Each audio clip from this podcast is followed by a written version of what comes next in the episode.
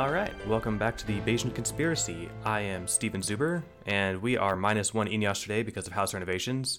So, with us today is, let's start with Jace, because we're all remote and Uh. pointing is hard.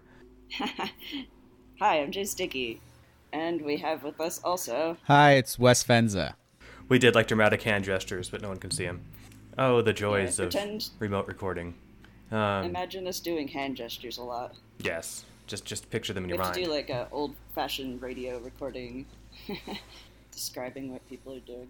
Um, Steven, what are we talking about today? Good question. So today, I think we're going to do a couple of things. I think that it would be, uh, we've definitely got the bandwidth to talk a bit about the, the protests and all of the uh, awesome and not so awesome stuff that hopefully will come out of this. Um, I wanted to do, uh, mainly we wanted uh, Wes on because, you know, A, you're fucking awesome, and B, um, I think you had some valuable feedback for the uh, last episode that we did. So I wanted to talk a bit about that and some of the work you did representing Camden whenever we get a chance to shoehorn that in. So Yeah, I'm especially interested in hearing about that because I only heard about that secondhand. All right, well, let's do it. okay. All right. Well, I guess uh, I let's see how we want to get started here. Um, do we want to just jump into? Let's start off easy since I think we're all still kind of waking up. Let's let's do by easy. I guess we'll make you do the work since you're in the East Time Zone. You woke up earlier. That's true. It's Um, twelve thirty here. That's right. So uh, let's talk about the uh, work you did representing Camden and what. I mean, I guess bird's eye view, and then we'll deep dive with whatever we want to ask about. Sure. So I was uh, employed by a law firm that was like overflow for the city of Camden. So they had their own on like on payroll attorney, and he had an office.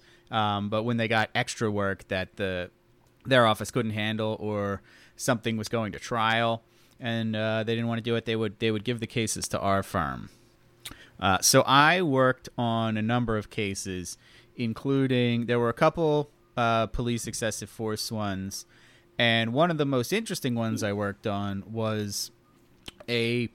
a uh, there's been a lot in the news recently about how Camden, uh, a few years ago, disbanded its police force and reconstituted it under the county instead of the city. Um, and I did some work um, making sure that didn't get overturned in the courts.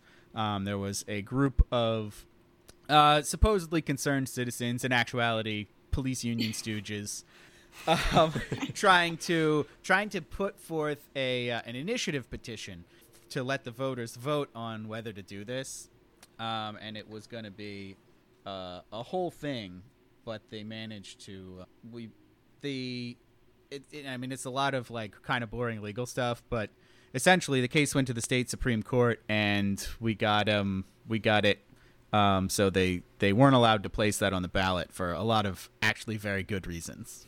And so, is having the police under the representation of the county, other than the city, what what impact would that really have? So I, it's funny because I see all the press around this, and it's like, oh, Camden, you know, they can serve as a model for other jurisdictions who want to improve their policing.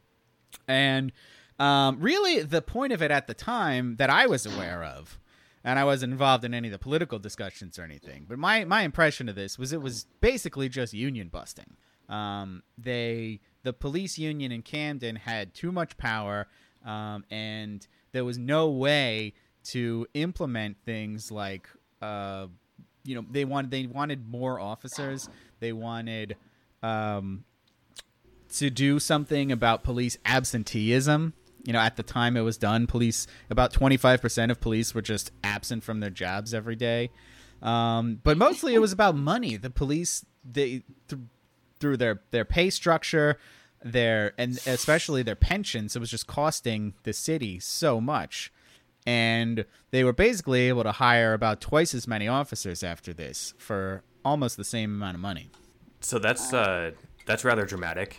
Yeah. Um, I I can't imagine that kind of turnaround, or like that turnaround in, in expenses being just overlooked as I don't know uh, anything other than flagrant misuse of funds. Like, hey, look, we we now have twice the officers for the same amount of money. I, I can't imagine any other business where that wouldn't be looked upon be like, what the fuck were we doing before? Well, it wasn't. I wouldn't call it misuse of funds, but it was definitely um, co- police union contracts that were just way too favorable to the officers. And so, what like the other part that jumped out at me, absenteeism and police are salaried, right? Yes. Or no, it's it's okay, yeah. So, um, they just They they, would just not they- show up to work. Well, they get overtime. Yeah, Um, and but that, they that's also- true on any salary job if you Yeah. put, if it's the right setup. Mm-hmm. But yeah, Not my salary job previously. Yeah, plenty of salary jobs God. don't get overtime, but the police did. Yeah. I, and I guess when I say any, I mean that it, it, it can happen in any other industry. It just often doesn't. Yeah. Um, so that's wild. Uh, Yeah. I don't know. It's almost the opposite problem of like the police being overly policey. They're just not showing up. Yeah. And well, yeah, and it's it was the exact opposite of of defunding the police that people are talking about because instead what they did was uh they hired twice as many officers and got so they really expanded the police force. Uh, and it just this was just a cost saving way of doing that. Was there like an inciting incident that kicked this off? No, I think I don't know what it was. It was never really made public. Um, there was no big incident. I think it was just police union um, uh, negotiations with the city. Uh, just were not going well, and they were like, "Well, then the if the if the police union won't agree, then we have to just get rid of the police department." I mean that that as a as an amateur and not lawyer, that that makes sense to me. Um, I I, I want to keep asking a couple more questions specifically related to this, but then I want to dive into that that broader subject a bit more. Um, like the uh, you said the people uh, opposing the initiative, aside from the police, were just kind of like stooges. Um, Yeah. not not stooges, but you know. Uh, No, I said You like- Stooges.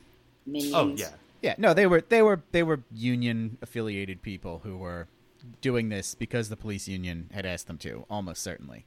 and what what sort of what what kind of case did they make? Like what was their what was their uh, Well- what did they bring to the table in their favor? Well, so Camden, um, under the the laws of how it's incorporated, has something called an initiative petition, which allows citizens to place a question on the ballot, and you see this a lot in California state politics, which is probably where you're familiar most familiar with it.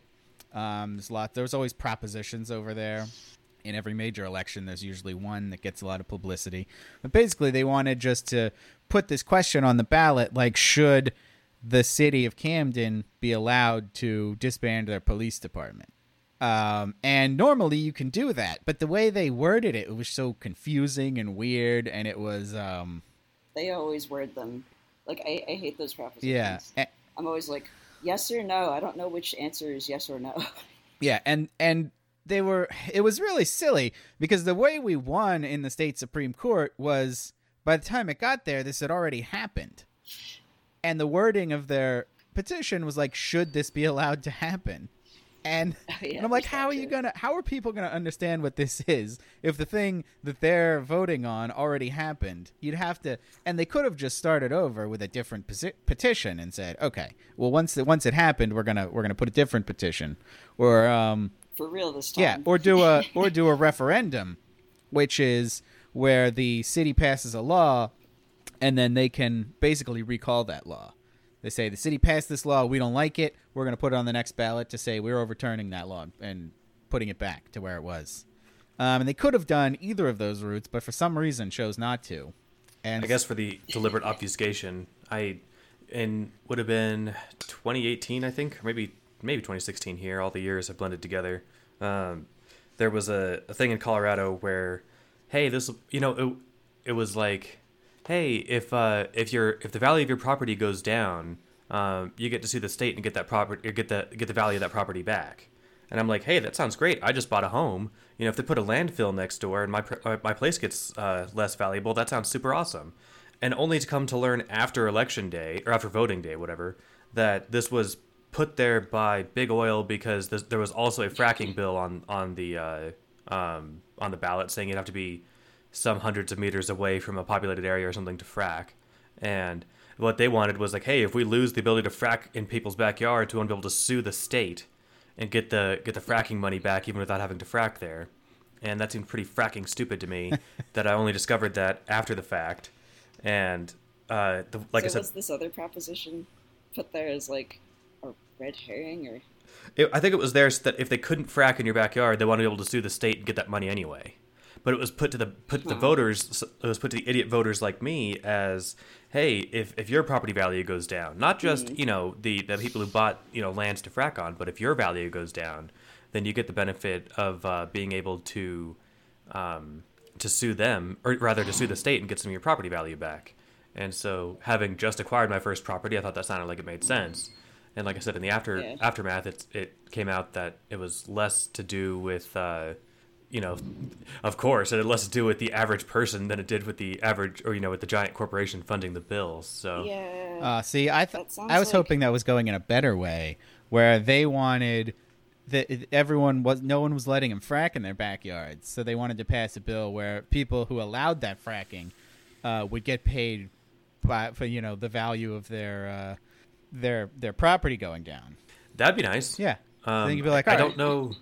That might have actually worked out in that favor, um, as it was the ability to sue the state for loss of value to your property due to a, a state decision to allow weird shit to happen, like putting a dump or a fracking site in your yard. Uh, that didn't end up passing, uh, but the one that said they can frack in your backyard did pass. So, Oh, good. or rather, I think I think what it was, it wasn't say can they frack in your yard. It was uh, is the distance going to be increased um, from. I think, like, I said, it was like a hundred. mandatory distance they have to keep. Yeah, I think it was like 100 meters to like 250 residences. meters or something. All right. Well, And it was hilarious because I, I was talking with people like family members who were like, oh no, this you know everyone in my neighborhood they have you know jobs in that industry and they, they need that to keep their you know to keep their places and if they all lose their houses then my property value goes down anyway and I'm like that's the dumbest thing I've ever heard just because there's a big field next to your daughter's what will be her elementary school in a couple of years and you're gonna really enjoy driving past 70 semi trucks coming in and out of there every day uh, while you're dropping her off to and from school. Everything else aside, like it's going to be super annoying for you. But people, I think, are are weirdly short-sighted. I'm also not very well informed on anything, so I'll sound like an idiot on basically every subject when it comes to voting and and policy. But um, let's see if I have any other stuff about the Camden business. I'm kind of working as a surrogate for Eneasz, who is busy uh, working on his new house. So, what were you gonna say, Jace? Uh, I was gonna actually ask Wes real quick if you could kind of give us or give the listeners some background on Camden, New Jersey. I have a certain perspective on Camden, having been from originally the shore. Uh, I'm curious since I think you, I forget if you were born uh, in the area you're in now, or grew uh, I grew up about an hour and a half away from here in southeastern Pennsylvania. Okay, Um, Camden, okay, for a long time, was the murder capital of the United States. yes. Uh, consistently, Okay. you know. So we have about this same Yeah. impression of Yeah, it was uh, lots of murders, and I actually live right now about uh, you know a mile from Camden. Um, and in ever since they did this, the the murder rate's gone way down, the violent crime rate's gone way down. Um, so it's just you know bad, not the absolute worst. Um, I mean, it sounds better if you, you know, if your odds of getting killed on your way to work are lower. That sounds like a, a big boon. But of course, that's, uh, you know, since your odds of being killed in any case are probably very small, even in the murder capital of the U.S., um, I, I imagine the other Yeah. deficits probably weigh in still. Yeah, and the way murders tend to happen is they're concentrated by neighborhood.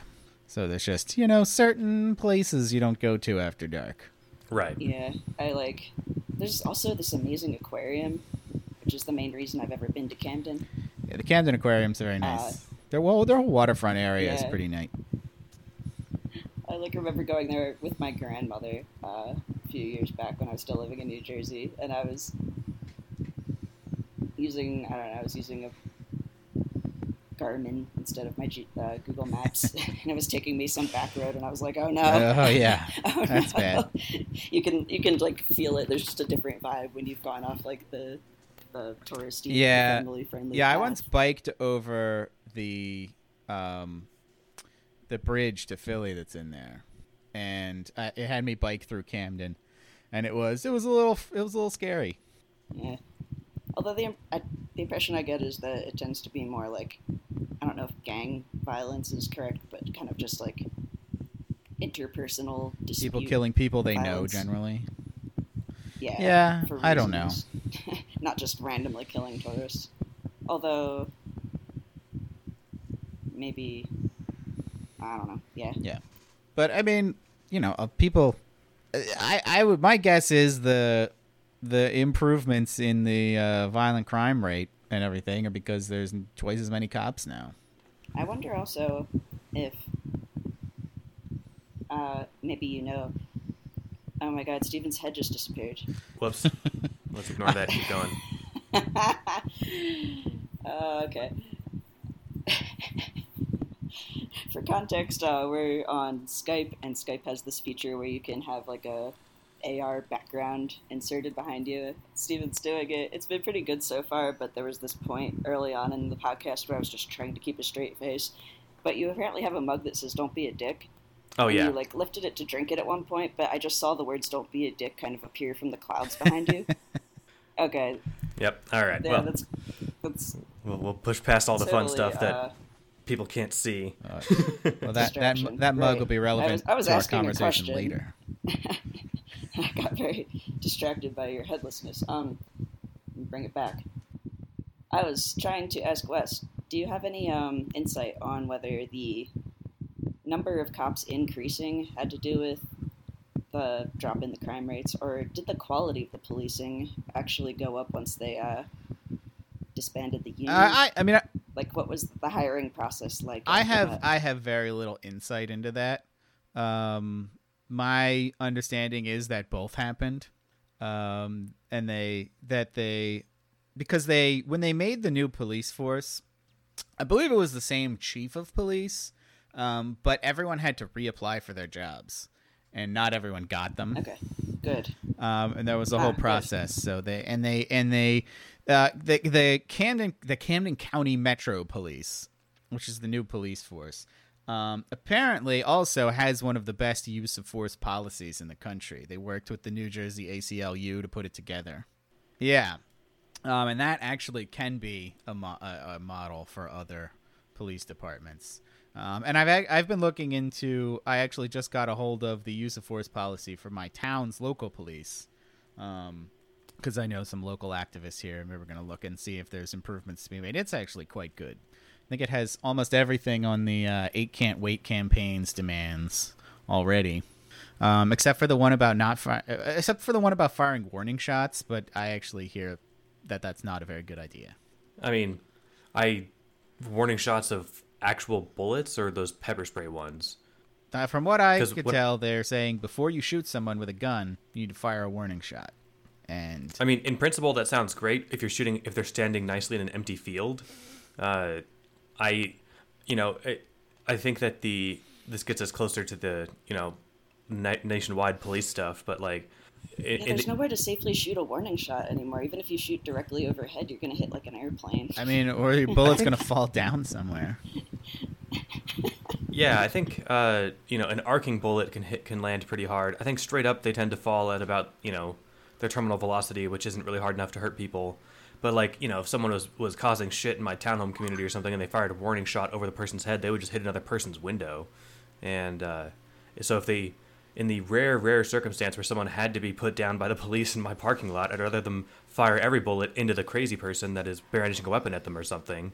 Again, there there isn't uh, the the number of people I think that are, are actually shot don't. Uh, I mean, this is so trivial it's not be worth saying, but the the number of people who are who like yes, I agree with that use of force. The the number of people who fall in that category are so small that I think the the odds of that ever happening near me are vanishingly small. But the the idea of like, oh no, we got to fire a warning shot over their head or something. Um, that would just that would hit somebody else's house. Yeah, and, our, there's a our- lot of windows. Our policy actually specifically forbids warning shots. Okay. Probably for good Mm. reason, yeah. I mean, another thing about New Jersey in general, maybe Camden specifically, is the population density is just ridiculous. Yeah, I forget what the numbers are, but it's uh, very it's very dense out here. it's very dense. Let's see if uh, so, you know, when when I hear, oh yeah, we doubled the size of our police force, that sounds like almost a bad thing, especially given today's climate. But it sounds like it's actually worked out really well. Yeah, So like, like the problem isn't the number of police; it's the, Or the the funding, it sounds like. And the unchecked for the unchecked uh, everything. You know, if if I mean, I- imagine any other line of work where you fuck up, and you get to do a self investigation into whether or not you fucked up, and no one else gets to look at your internal investigation. Of course, if especially if you're tight with all your with all your coworkers, you're always going to turn out to have not fucked up, Yeah. right? We, so I think that's the other big weakness that comes out of having these really tight unions. Yeah, and we talked about this on the Mind Killer. Um, but the the main problem is qualified immunity. Is police it's really hard to hold them accountable both because of um, their union contracts often include a lot of protections that normal um, suspects don't get. And also the courts will give them what's called qualified immunity, which means that for them to be held accountable for violating someone's civil rights, there has to be generally some uh, court case on point about that the specific thing that they did, so they know that it was actually a violation of your rights. And when they say specific, they mean damn specific. I forget if it was whatever late show, either John Oliver or uh, or Seth Meyers or one of those. But the example they used was like, oh yeah, being shot in a in a low creek is different than being shot in like a riverbed in the woods or something, even though they're both in the woods. And it's like, oh yeah, nope, those weren't the exact same geological surrounding features, so they're different enough. You have qualified immunity because this situation has never happened. Yeah, before. I don't think it, it's not quite as extreme as people make it out to be, but it's um, it's hard to convict an officer. And I think that sounds like it's probably part of the problem. And I'm not sure if this is uh, a question that any of us are equipped to solve or to answer. But I, you know, like I one one solution I heard that I liked would be, um, again at face value without understanding everything involved was, all right, well let's uh, let's make every whether it be precinct or or individual union or whatever it is, if unions are going to stick around, um, or maybe every city's uh, police force all carry like a packet of insurance for the officers, so that when you when you sue an off when you sue uh, for wrongful whatever, you're suing that officer. You're not suing the city, and then it comes out of their insurance premiums, just like it comes out of a doctor's malpractice. But the difference of making it a group policy rather than an individual policy is that then they would then other officers would be incentivized to kick bad officers out rather than protect them and shelter them like you know moving a diddling priest from one church to the next um, they would be like no no you keep hitting people and it's causing costing me more money and if it costs someone uh, you know to put it cynically like professor quirrell it you know the, i'm not so much annoyed that you keep pulling people out of their cars and hitting them i'm more annoyed that it's costing me 50 bucks a month that you keep doing that so that that sort of motivation might actually get people to to act Yeah, it would be. I, I think it would probably be helpful to require officers individually to carry their own insurance. Um, you know, the way plumbers do, the way other tradespeople do. Um, yeah, I think that'd probably be a good idea, if uh, a little politically infeasible. Yeah, I mean that's the thing is a lot of these are politically infeasible. Yeah. This one was different than just Well, maybe individual not insurance, so much now. and it was a group policy, and so then that way, like if you know the three of us had insurance for us, you know, for our for our little trio, and we were out doing whatever, and you know I kept going out and hitting people, your guys' premiums would go up too. And then that way you'd be really inclined to say, let's get Steven the fuck out of here. Yeah. should at least, you know, so for whatever reason, some officer was totally fine paying higher premiums because he liked hitting people enough to do it, then uh, that wouldn't solve the problem for him. But it would solve the problem for a lot of other people. You know, most people don't want to spend increased amounts Yeah. on their premiums. I'm not sure how much it would go up after a successful lawsuit, but probably some. And I think the the thing that probably would make that feasible is how heavily unionized the police departments are. Because normally you can't tell someone, you know, to work here, you have to have insurance. Although, uh, like like I, I'm a lawyer. When I worked for a law firm, I didn't have my own malpractice insurance. The law firm had malpractice insurance that that I was covered under. Um, now that I'm solo, I have What my about- own. Um, I think doctors though do tend to have their own malpractice insurance. Yeah, I was going to ask about. You mentioned tradespeople Yeah. like plumbers. Like I know that there's they they do have like plumbers unions. Yeah, well, uh, tradespeople uh, generally generally um, are not employees of anyone, so they have to insure themselves, and usually do it through their unions. Um, and the police could do something similar.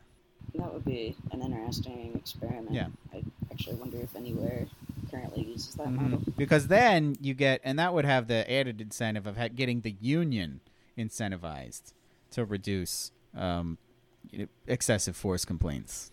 That's always my thing is that like it it's it'd be one thing I forget where I saw this analogy, but I just loved it. You know, it's the difference in behavior you've seen or you see between like your average school district, your public school district that discovers, you know, a, a pedophile assaulting children and then, you know, the character uh the caricature of a a parish that finds one of its priests assaulting children and the you know and not in every case obviously but in enough to hit the news every year um, you know the parish will just move the the offending priest to a different location and they get to keep their job they get to keep doing their thing and they get to keep assaulting kids whereas like in a public And school they keep their reputation as well. Like right.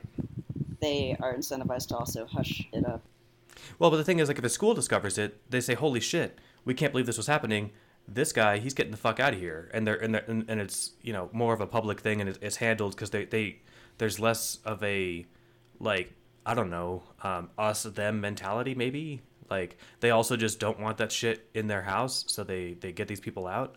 Um, and that like the the use of force and the the abuse of force in uh, in cases of of uh, police violence seem to fall closer to like the church model than to the school model, where you know some somebody is doing some egregious shit, and you know like a oh geez I'm blanking on her last name Breonna Johnson Breonna Taylor Breonna Um, Taylor. Thank you. I don't know why I was thinking Johnson. Um, her police report just came out earlier this week, and it's like blank. Uh, she apparently had no injuries. There was no forced entry, um, according to the official sheet. But according to the reports of like what we did when we got there, and of course the uh, the surviving victims report, um, none of it's true. And so, like the just the, the bullshit kind of involvement of like, oh yeah, and let's just hush this and try and you know, again, if this is our own internal investigation, all it takes is me to push this up to my senior officer and be like, this look good, and they say that looks good, cool, uh, investigation complete. But because this case has a spotlight on it, that's not going to fly. Uh, although, of course, I think her murderers are still uh, employed, so that's rather discouraging. Yeah, moving internal affairs out of the police department would almost certainly be a good idea. It should be a completely civilian thing, and I don't know how they've gotten away with having that as part of the police department for this long. Yeah, it seems like fucking madness.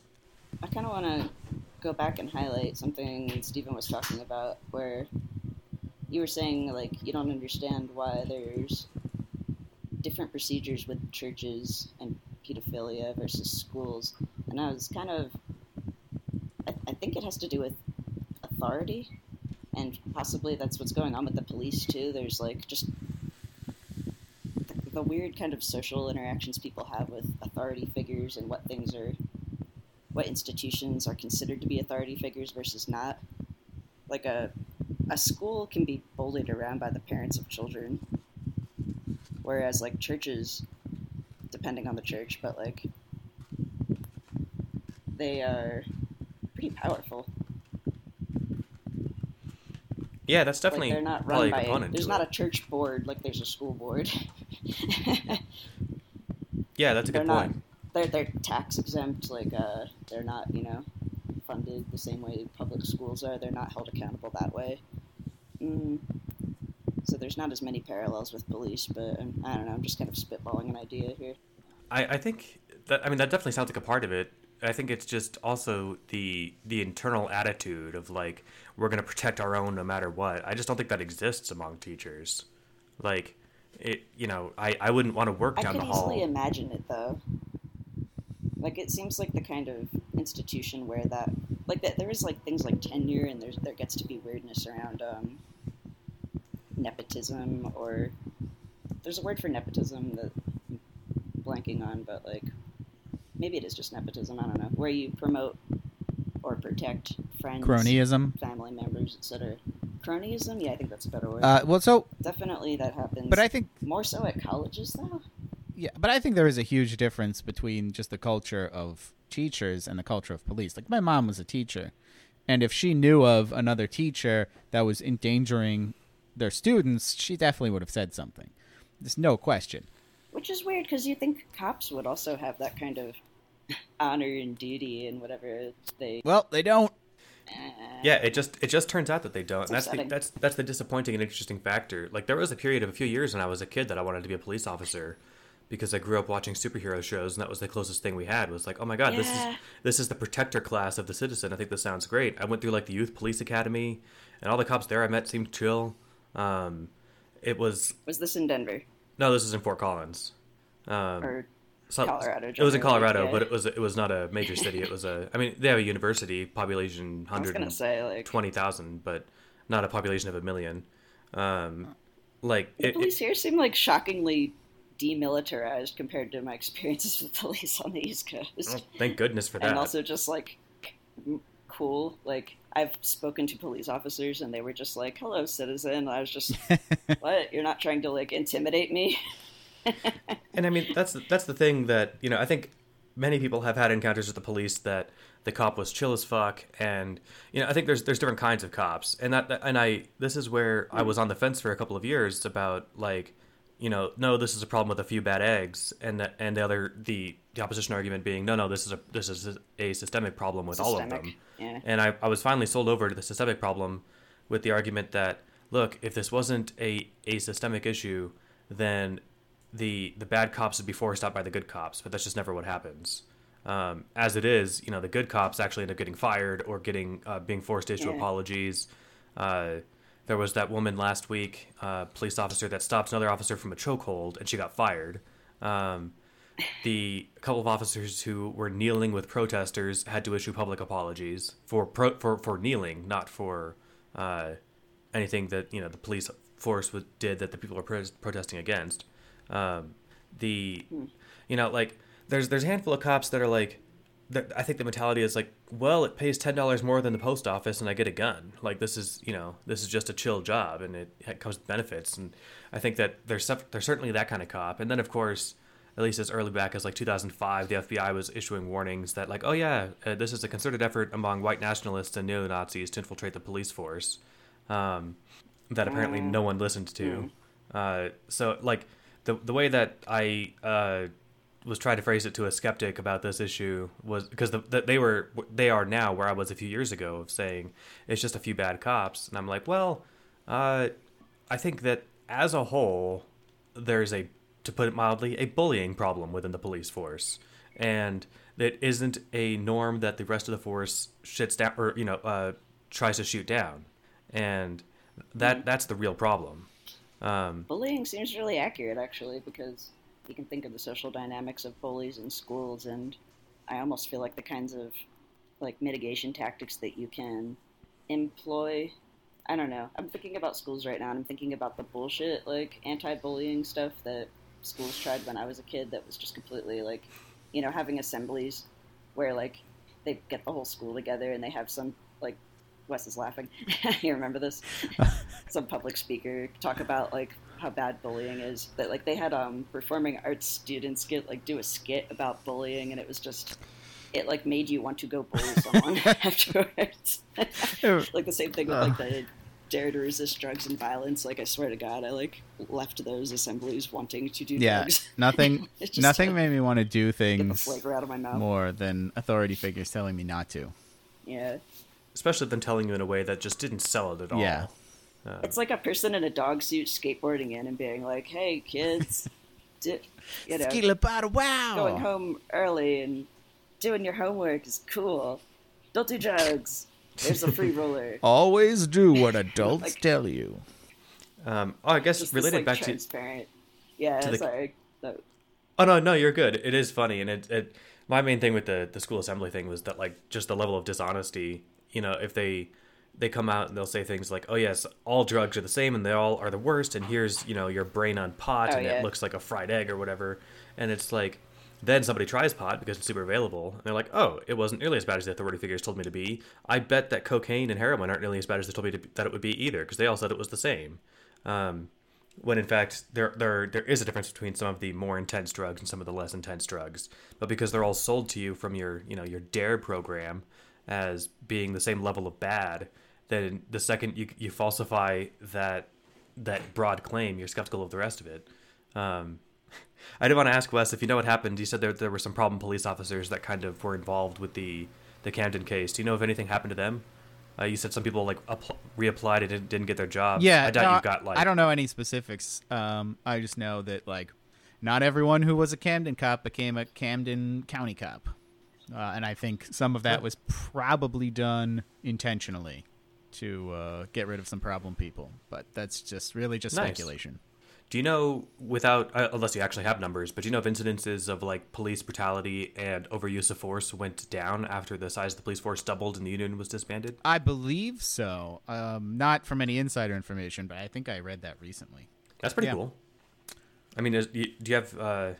I mean, there's probably not much that any individual one of us can do, but any any way that this could be sort of generalized for any other city or any other group that wants to try and get this sort of thing through, like.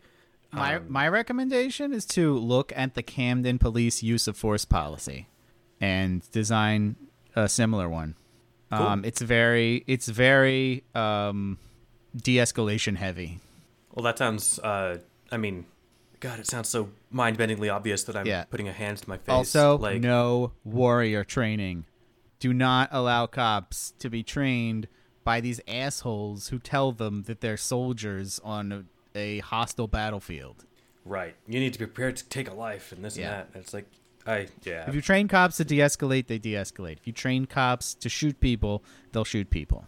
It's so who'd have thought the training actually matters and Right. works? Yeah, well, even I was gonna say also just like uh, norms, and they have kind of a apprenticeship sort of system, right?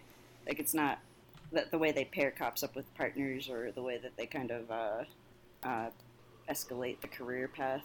I guess what I'm trying to say is that there's like a role model cops who are the older, superior ones that you look up to, right? And if there's this norm of we are like people that protect the peace and de-escalate fights and whatnot, then pe- newer, younger people joining the police force kind of get on board with that, right? I mean, I don't know how how that works, but I'm I'm certain that the when new hires respond to the existing culture.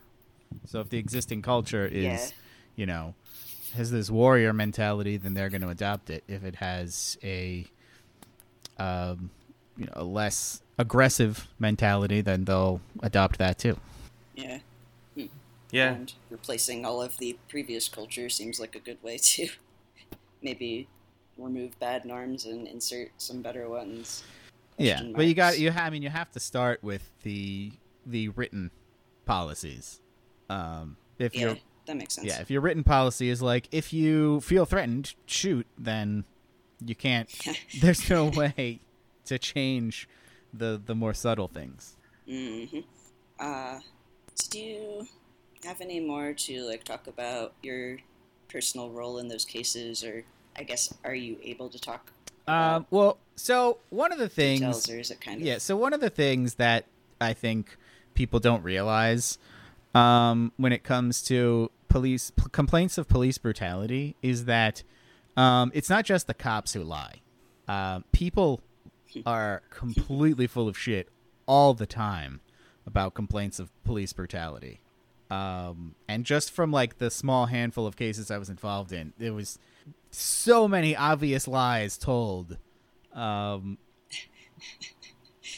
How much of your job is just that? By Oh, the not way? not much. I really only had like a. Uh, Oh, really? Well, I, a lot of it was for Camden, but a small amount was for police brutality complaints. I think I only had two. I kind of meant like or three. in your career as a lawyer. oh, even How much of it is kind of just everybody's lying right now, and you're just sitting there, kind of with your head in your hands, like, yeah, Uh, well, so I do mostly family law now, which is less Right. lying and more just everyone sort of exaggerating and uh, focusing on their, you know, emotional pain over the Mhm. actual facts of what happened.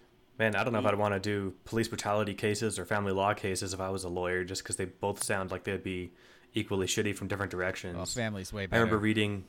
Well, that's good, and I, I imagine that it. I mean, I was being somewhat tongue in cheek, but I, I remember reading a case. Uh, someone on Reddit was like a family or a divorce attorney, which is different than family law, but it was it's adjacent. not and different from family was- law. Oh, okay, good. Um, I didn't know if uh, family law was more broad or something It- than just it divorces. is. Mostly but, I mean, divorce and people- custody, right? Divorce attorneys almost always do, uh, you know, that sort of family law stuff ancillary to divorce. Okay. Yeah, it was just like they, they were talking about how they had this couple and they spent $16,000 in lawyer fees arguing about who gets ownership of this turkey baster. and it's like, and both of the lawyers even offered to buy their clients new turkey basters, you know, for 15 bucks or whatever this thing cost. And they were like, no, I want this one. And like that, I mean- I that's sort of want my pettiness. No, Turkey no. The question is, what were they doing with that turkey baster? one can hope basting turkeys, but one one is now forced to think of all the alternative Mm-hmm. uses of it. So thank you. I mean, if you were, were to pay sixteen thousand dollars to have it, that's uh, I feel like you're doing more than basting turkeys with it. It could be, or you're just being crazy petty. Um, Also, always. Yeah, I mean, option. Yeah, because like you can buy sex toys for really nice ones are like a few hundred bucks. Just saying. do they make them like that? Oh, I don't know about turkey baster ones, but I'm just thinking of like Fun Factory, like high quality German. Oh sure. I'm sure there's a Tiffany like, brand turkey baster out there that's studded with diamonds and shit. So I want to look up. No, I baster. do. Do I want to look up German You really turkey don't. basters? I think I do. all I have a morbid curiosity. We'll, we'll hold off, and uh, that can be our our extracurricular stuff for the episode. I think that we're getting tied in. Uh, you know, this has been a sort of a, a smaller case of the broader things going on in the last couple of weeks in the U.S. Um, it kind of to, to to paint the scene. I was I was telling a family member that we had a listener from my other podcast, the We Want MoR one, write in from Australia, and it opened with like this this nice sentiment of like, hey, hope you guys are doing well. You know, uh, we're uh, just saw that you guys Hey, passed Americans, are you okay? that, that's basically and, and it, was, it was it was nicely put. It was just like you know I I, I saw that you guys just passed hundred thousand deaths and from COVID and now we're seeing all the stuff in the news from all the police brutality. Uh, certainly hope you and Brian are staying safe and um, luckily the the solution to both of those is like yeah we both stay home all the time. But um, it was like the the image from the outside was like oh yeah shit's shit's terrible here and it and the image from the inside is that shit's pretty terrible here. I've got a coworker who's going to a lot of protests in Detroit and uh, getting you know pepper sprayed and getting her ass whooped a couple times a week, which I don't quite uh, like. I don't know on the. I, I don't know if I, I haven't said this on a podcast yet, but I've been think I've had this in a couple private conversations. Like I'm not doing anything like actively in the protests, even though I support them. And part of that is because like I feel like if I like one good shove to the ground would have me limping for two years, and like I don't want to you know risk my physical safety. Um, that could be interpreted as as a uh, oh well Steven doesn't really care that's why he's not acting on it. Um, and it's it's not really that. It's just that I guess I am uh, I don't think unreasonably selfishly putting my own safety above uh, you know the my, my solidarity with my fellow man and my fellow my fellow human and uh, like yeah, there's many ways to support protests too. We're currently like on air, I guess. uh, and the kind of people that I don't know, I I, uh, I also like really admire and like for a while aspired to be the kind of person that would show up to a protest and willingly be beat up or maced or thrown in jail to support a cause. And maybe I will do that someday, but it's just like you have to be a special kind of person to be able to do that shit and like I feel like it's the same kind of person that would like throw themselves in front of a bus to save a child or like I don't even know. Like those people are awesome and also they're like not the norm. And there's good reason for that because if everybody did those kinds of things, people would just be dying left and right all the time. we have a self protection and survival instinct for a reason as a species. Uh, I don't know. I guess that gets into deeper questions about ethics and morality that are beyond the scope of this podcast or are they? Well, they can be. or Um, this episode of the podcast. That works. Yeah, I think my only other real thought on it was I, you know, because Wes is on, I have to think something somewhat mind killery, and my uh, my my hot take, if you can call it that, was I there's there's a at least a handful of people, one I'm thinking of in particular, whom you know I hold in some esteem and respect, and they were talking about how you know as a white man I could never understand what it's like to be and of course that this part's true i could never understand what it's like to be a black person you know constantly on guard from the police but they had said something to the effect of like police brutality isn't a problem i face as a white guy and I my my only hot take on that is like I think you might be in for a rude awakening. Like yes, the p- police brutality is disproportionately targeted at black people, but it's not exclusively targeted towards black people. And if you think that you're immune from being attacked by the police uh, just because you're white, I think you you might be in for a terribly rude awakening. Um, it's this this isn't just a problem that uh, only some only the minority of people face. This is a problem that everybody faces. And again, yes, it's targeted towards disproportionately towards minorities, but it's it's not like I guess you're not safe just because you're white. And if if so, like if someone's saying, "Well, it's not my problem," well, it kind of is. And this person wasn't saying it was wasn't their problem. They they had the solidarity attitude, which I agree with, which is no, no, this is everyone's problem, but it's not one that I'm dealing with. And it's like, well, you, I guess so. My my hot take in a nutshell is like this is sort of a problem that you could deal with if you bumped into the wrong cop.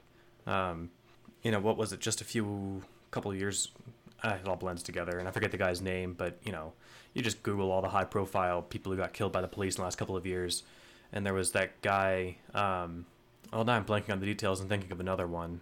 Uh, anyway, there was there was there was there One, was one of those many black guys that got killed by cops. actually no, these were both white Who people. can remember all of them? Um, Oh, okay. yeah, so like, but th- this guy had the name had a name and it hit national news, but it wasn't as big of an incident. I'll see if I can dig up the name later, maybe. But another case I'm thinking of, and this just is more about training. Um, it was somebody who like it was it was somebody with mental uh di- like a developmental disorder, and they went and saw oh shoot it was one of those space movies that came out like the last five years. Um, I forget what it was. Uh, anyway, so they they enjoyed the movie. They saw it at the movie theater, and they just stayed in their seat because they wanted to watch it again. And uh, three cops show up, and they choke the kid out, and he dies in the movie theater. And his last words were like, "Mom, it hurts," and it's devastating. And uh, this was a, a white person with, with developmental disorder or de- developmental problems. Yeah. And See, so like uh, y- uh, so yes, they, they also fit into a minority group where the police aren't Yeah. able apparently to talk with somebody who can't uh, perfectly reason back with them, but they also can. Um, uh, you know, i i excuse me. no, they th- can try. No, no. Well, like they can. I, I, I they- have a chip on my shoulder about this because when I worked at the library in New Jersey um, before I moved here, libraries are one of the places that homeless people and people with developmental disabilities and physical disabilities and elderly people with dementia like uh, it's a place where you can go for free that has bathrooms and Wi-Fi and air conditioning slash heating. You know, we, we see this in Denver a lot too, where a lot of homeless people hang out by the library. Uh, and had so many incidences of people that I knew from the library, and I was just like, I don't know, fucking John, John who comes into the library every day to like download anime, and is just the sweetest person, just I don't know, thirty something year old. I'm like, blending together a few identities and changing names, but like, like maybe thirty something year old dude who just comes into the library, chats with people, watches anime, and has autism, and sometimes just like has sensory processing things and freaks out. And by freaks out, I mean like yells loudly, waves arms, does weird things. So like, run into John, for example, in like Shoprite or whatever, and if people don't know John, then like immediately they'll call the cops and they're like, "Oh man, there's a there's a thirty something big scary male in here waving their arms around, yelling," and the cops will show up, like ready to go, and it's just like you have to like I've, I've actually confronted the cops and been like, "No, I know this person. This is John from the library, and he's just very upset because he touched ice, and." If you talk to him for two seconds, he will tell you, I don't like the ice. It feels bad. That's why I'm upset. and then he'll like Yeah. calm down once he feels understood and like safe. You know, yeah. sorry that I'm kind of going on a rant about this. It's just like a issue. No, no, no, I- I heart. I, I totally understand, and I, I, I think I, I misspoke when I said that they, they can talk. You know, the people can reason back. I think I, I hadn't quite finished my thought on it. Was like that even if they can, sorry. you know, the police are often. Oh no, you're good. I, I, I wasn't making my point very succinctly. That like there's there's too many cases where uh, and the person I'm thinking of, it might jog someone's memory if they could remember the name. Like I seem to remember he was like on the ground with guns pointed at him from multiple officers and was being shouted in inconsistent commands. You know, get on your knees, put your hands behind your head or something. And like shot at Twister commands. what was that? like uh, the instructions for the game Twister. Yeah, basically, except for trying Am to be told to do two things that you physically People can't do, and Twister. so it just went, uh, um, you know, kind of uh, back and forth on that. So um, I don't know. It's it's wild, and I can't find. I was digging around a little bit for the the source of the thing I was thinking of, and it's not coming to mind. So um, anyway, I I don't have much else to add other than uh, kind of raising the, the the subject of what's currently going on in our uh, culture's climate regarding that issue. I don't know. I just guess to ping the ball out to you guys if there's anything you wanted to talk about, but I figured we couldn't talk about an, an isolated incident of like police stuff and not talk about the broader stuff. So Uh, yeah, no, I'm good. Uh, my, uh, if, if, uh, as another plug, you know, listen to the Mind Killer if you want to hear uh, my my full thoughts on the uh, the broader issue. If you want to hear about that good, good culture war slash political slash economics. yeah, that sounds good to me. All right, yeah, do check out the Uh, mind. I don't know if anyone's angle. unaware of the Mind Killer, but if they are, you guys shouldn't be, and go check it out. Uh, the first few episodes are on this feed, and uh, the rest you can find by going to your favorite podcast app and typing in the Mind Killer. So let's see, what else do we want to talk about then, guys? Um, I guess we were talking a bit about the uh, um, different kind of ways to approach uh, community building and, and cultures or among communities that we've developed ourselves. Um, Yeah. so like, So, uh, yeah, Uh, the niceness topic, you mean? yeah, yeah. yeah. if we're The- if we're wrapped up with this the one, let's let's all be nice to people all the time. Um, yeah, no, I no, I had some uh, some feedback from from the last episode, um, uh, which you know I saying saying everyone be nice is certainly a good starting point, um, but I think it is not. It is. I don't. I don't like telling everyone to be nice because I don't think you can. If, if everyone's nice, I don't think it creates the kind of community that I like. Um, and I, I don't think it creates the kind of community that uh, you guys want. Really, I think if you, in order to have a community that's having vibrant discussions and uh, specific, especially having a community where people get called on their bullshit, you can't you can't just have everyone be nice all the time. Uh, so I, I agree with you there. I think maybe we should we should get away with any ambiguity with the word Mm-hmm. nice. I mean, so like I we mentioned before, my mug of "Don't be a dick" is what it says on it. So presumably, when you say not you know not everyone be nice all the time, you don't mean everyone should be dicks all the time, Yeah. which is the other end of the spectrum. everyone should not be dicks so if we if we do away with the word exactly, um, so I think doing away with the word nice, uh, like yeah, let's let's try and try and hash out what if if any. I suspect there's very little daylight between our actual positions here, um, because I th- I think like Because Eneasz's not here. well I, I think even if even if he was I I I would be surprised if if he would push back too much on saying no no we sh-. I guess so when you say when you- when far too when you hear that. what was that Sorry, I'm being a troll. I said he would be too nice to do that. um, when when you hear we should all be nice all the time, what are you hearing without using the word So- nice? Um, did you guys read the unit of caring uh, back when she was posting regularly on her Tumblr?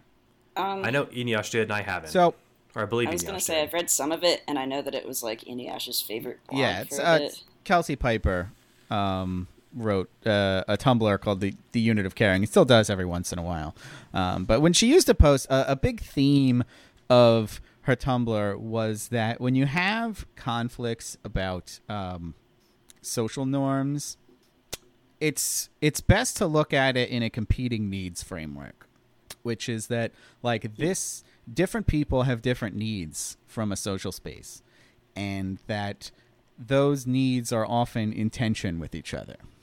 And that's when you ask like what should the social norms here be, you should be asking yourself like, okay, who needs what here and which norms uh, serve those needs. And um Which norms? yeah, what norms serve what needs. And Okay, in like the sense of a small community like ours having kind of the founder effects ability to create norms, as opposed to having them kind of Right. evolve. I guess. Right. Well, I think you know if you're talking about the Discord server. The norms there have evolved Yeah. pretty naturally, and one of the things that made me nervous about last episode was it sounded like there may be some effort to uh, consciously change what the norms are. Mm. I think we agreed not to do that, mostly because we didn't think that it was possible. And I think also I was the one suggesting that, and that again, I was mostly kind of just throwing ideas out there for. I like to, I like to, I don't know, um, pick an extreme position, see what how people respond to it, kind of, and then pull back from it until uh, Gotcha. Well, when I I, so know. when I hear people triangulate. So when I hear people talk about being nice, what I'm picturing is being the perfect internet citizen. And the perfect internet citizen is always civil, always polite, never takes anything personally, never insults anyone else, and never says anything that another person would be offended by. So kind That's of a the lot of spot rationalist. Sort of what? And and that last one's Sorry, Jace, what'd you say? the I was talking about the is this a TV tropes thing or was this from the atheist movement? Uh, there was this discussion about uh, rationality being like there's this caricature of a Spock uh, figure who just is all logic. And No, I'm not really talking about that. I'm talking more about a very empathic person who is always like when I say never says anything that some would offend somebody else. Uh, I feel like the straw Vulcan says those kind of things all the time. Uh, what the perfect Straw internet Vulcan. That was the word I was what the think of. perfect internet citizen says is uh, you know always very polite and very warm and empathetic um, and never never angry never upset um, gets emotional you know about injustice but never about anything that someone said to them uh, and yeah. I so I'm I'm sorry. well, so the per- I, the perfect internet citizen, I think, is something we all, most of us, know how to do. Like we can we can play that role, or aspire towards. and we sort of have to in most spaces uh, online. There are, you know, I'm a member of tons of Facebook groups, a number of other Discord servers, um, and just a, a whole bunch of other places uh, around the internet that I feel very strong pressure to be the perfect internet citizen um, and never say anything too controversial, never take anything personally, never, never get, you know, never fight with anybody, never um, react when I feel offended, that sort of thing. Um, and one of the things I like about the Bayesian Conspiracy Discord is it's a place where I don't feel like I have to do that. It's a place where I feel like I can be an actual person um, and express my my actual thoughts and my actual feelings without having to be constantly glancing over my shoulder for the you know the internet police or uh, what what did Eneasz called them the local scold uh, to come and be like hey you're not being nice enough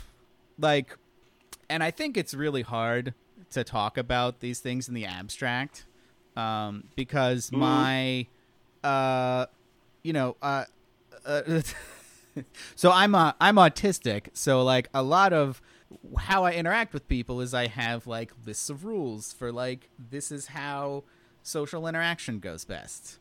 And a lot of those yeah, you, do it out on manual. yeah and a lot of those are very fact specific I think of it. um, so like, but like the last fight I was in on the Discord was because someone called me a liar, and I was offended, and I I reacted angrily, and you know the perfect internet citizen never would have done that. The perfect internet citizen would have been like, ah, I understand what you are saying. Here, let me calmly explain to you my thought process here, and that would have certainly would have gone better that's the thing about being the perfect internet citizen. It's actually good to do, but it is also means you can't yeah. be a person and you can't have emotions and you can't express Yeah. those emotions. Yeah, and that's like exhausting. I actually am impressed by your ability. I know we've had a lot of like off-air conversations about mm-hmm. introversion versus extroversion, but I just don't exist on the internet mostly. I lurk in communities or like yeah, even in our Discord. Uh, I've mentioned a few times. I lurk in our Discord. I'm watching all of y'all. I, I rarely interact. Um, mostly because of the thing you're talking about. I just don't want to have to worry about my internet reputation. I'm stressed out enough about my real life reputation, like my in person social interactions. And it's hard, yeah, as a fellow autistic person. I mean, I am also doing all this on manual, and I have my lists of rules that I'm checking internally, externally sometimes. Uh, it's too much to really keep track of, and if it's if, if I don't have that ability to have that the the sort of radical honesty thing that I prefer, where it's I make it sound like it's like an ethical choice of mine or something, but honestly, like honestly, uh, I do radical honesty because I can't do the other thing. I suck at lying and keeping secrets. I just I know this ever since I was a little kid. It would be like, like little Jace, did you take the five dollars from my purse? And I'd be like, haha, no, yeah, I did it. Oh my god, punish me. I'm bad. Like it's just I can't. Uh, I, I can't lie. I feel horrible, and it's just it will be in the back of my mind like the little voice screaming at you, like, "No, things are wrong. You must fix this." Yeah. And then like keeping secrets as well, which is. Uh. I just kind of tell people, you know, when I meet them, I'm like, hey, like if you ever have something that you want me to keep a secret from someone, probably just like don't tell it to me because I will just blurt it out without realizing it until it's too late. And sorry, I just don't check those mm-hmm. things good. Well, so, and I, I, think that that part's like, I, I, I'm trying to just trying to order my thoughts here. Your your list of all the things of a perfect internet citizen sounds like sounds like it'd be great if everyone was doing that all the time. If you're the only person doing that, and you're in a room of, of 30 other people, you're going to be the you know you're going to be pushed around. You're going to be the only one having to bottle up your feelings because everyone else is freely expressing themselves. That all sounds fucking terrible. And I, I think it's worth, uh, I'm totally fine going on the record as saying that I'm on a number of Discord servers, and among my favorites is the Bayesian conspiracy one. I have seen how arguments can, uh, they're, they're self contained. People, and, and, and it's rare too, you know, being called a liar is about the closest I've seen to like a personal attack um, and that that is well, and that is a personal attack, but that's like the the only variety of it. Um, I I've been on other ones where even just this week I've seen people, uh, you know, within I don't know uh, nine or ten messages run straight to Godwin's law and start invoking Hitler and Nazis, and it's oh god. I don't think I've ever seen an an unapt analogy involving Nazis come up on the Bayesian conspiracy Discord in, in the event that it ever comes up, which I can't even think of an example, I think that, that it was a good example of uh, you know an actually decent parallel or something. Um, I so so to be clear, I think that our our community has uh, by our community I mean the Bayesian conspiracy Discord, not the rationalist community as a whole. Um, I think it has tons of strengths, and I uh, what I what I really like about it is that it is it, it is self policing and that it doesn't need moderation. Um, you know the, the closest I've ever had to come to, to do moderation is saying, you know, someone posts a spoiler in the non-spoiler We Want MoR channel. And I'd be like, "Can you move that to the spoiler one?" Yeah. And like that's the level of moderation that you know I, yeah, I want to but do. then then again, um, you gave everyone the ability to delete those, so it really is self-policing. Exactly, and no and no one's abused that. If someone if some asshole wanted to, they could run through and delete the whole thing, and they haven't yet. Um, so and, and huh, maybe the benefit David's of right.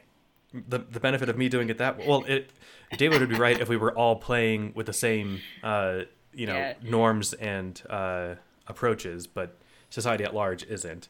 Um, society at It's like we large, need to get David on now. well, yeah, we will at some point, but I think society at large would have the issue of, you know, somebody would have no trouble just running in and wrecking shit because everyone's got a key, right? Um, the I, I'm trying like, I think that getting being able to respond emotionally to something that charges you emotionally is super valuable and and is what I would do. Um, I've responded emotionally, and there are times where I haven't. Um, you know, most of the the negative feedback that comes my way or negative stuff that comes my way is people shitting on one or one or more of my podcasts, and like I think maybe once have I said like you know what? Go make your own fu-. oh no this actually wasn't even on the Discord. It was on a it was on a comment on the website actually. And they just sat there and like ripped apart the thing. And i'm like you know what? Like if you hate it so much why are you listening to this? And why don't you go make your own podcast? It sounds like a great idea. I'll listen to that one um, as far as if i'm making shit constructive feedback welcome uh, unconstructive feedback go fuck yourself and uh, that that's so i mean if I, I, I wouldn't want to b- coordinate in a society um, or in a community like our Discord where I'm feeling like I can't say, you know, hey, why don't you, with all politeness, go fuck off. Um, I, I, I don't think I have to pull that out all that often because for the most part, everyone's super chill. Um, I think I missed like one of the inciting incidences incidents that was the kind of crux of one of Eneasz's arguments on the uh, the last episode. Um, it was where somebody came on and then left because they were in a disagreement with a. We don't even Oh. like have formal mod roles, but we have a couple of, of majorly active community members like yourself. And so as such, you've been given Discord powers because you're you're doing more for that community than I am, or than than the conspirators in general. So like, um, you know, if, if the if the if the community is a garden, you're spending more time in it than we are, and it's like, well, I mean, hell, if you're here and you have the time and energy to do it, why, by all means, go. You know, uh, be great if you could help out.